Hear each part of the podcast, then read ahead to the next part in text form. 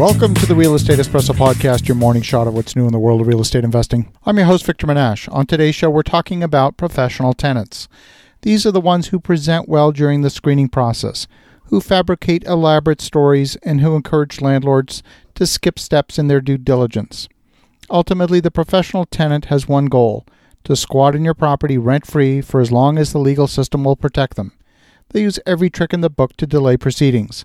On today's show, we highlight the top five tricks that professional tenants use to cheat a landlord. So here we go. Number one, paying partial rent. Oftentimes, professional tenants will only pay a portion of the rent each month.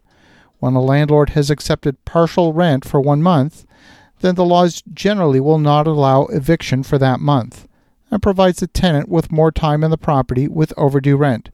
And most often, they'll continue to delay each month. Number two, paying in cash. Cash is more difficult to track, making it the preferred medium for professional tenant payments. These tenants will lie about making cash payments, or even go as far as faking rent receipts. As a landlord, you should avoid taking cash payments as much as possible. Cash payments foster these types of actions. When a landlord is in the courtroom, they want to show a track record of traceable payments followed by no payments.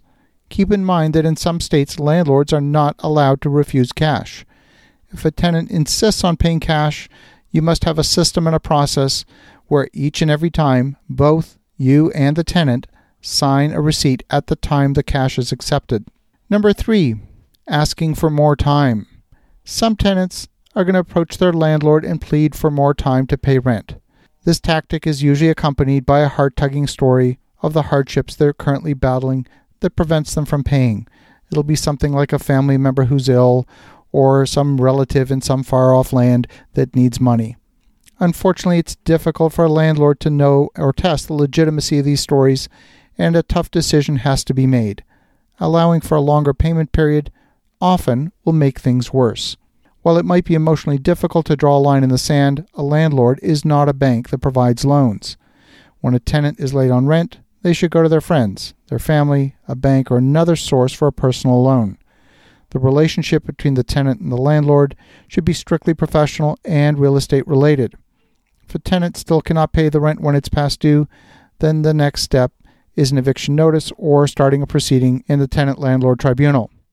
A landlord may want to consider suggesting the tenant that if they are late on rent, then they will release the tenant from their lease so the tenant can find a more affordable unit.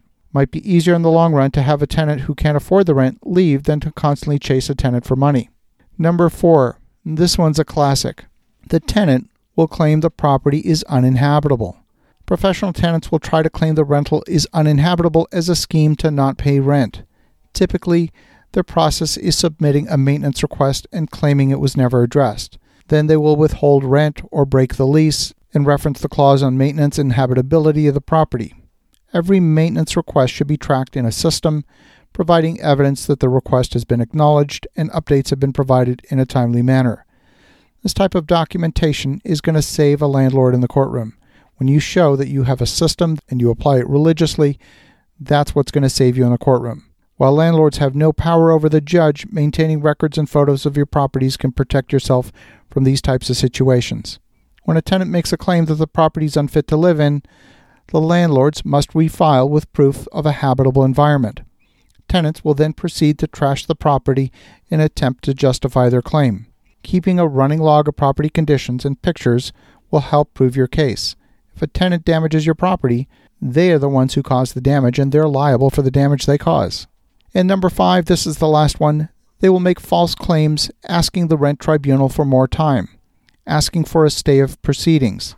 In many jurisdictions, the judge will give the tenant additional time to prove their claim and reschedule the hearing, establishing a new deadline for the tenant to prove their claim. But the tenants know the tribunal is pretty busy, and the case will likely be delayed even further. So, if you find yourself with a professional tenant, how do you screen to prevent them from entering your property? Number one, ask for government issued identity papers. You can then perform a comprehensive search, including credit checks, and the professional tenants tend to go after the nice landlords who are innocent and naive. Professional property managers are rarely targeted because they're too difficult to fool. Their systems are too robust. So you think about that, keep an eye out for the professional tenant. Have an awesome rest of your day. Go make some great things happen. We'll talk to you again tomorrow.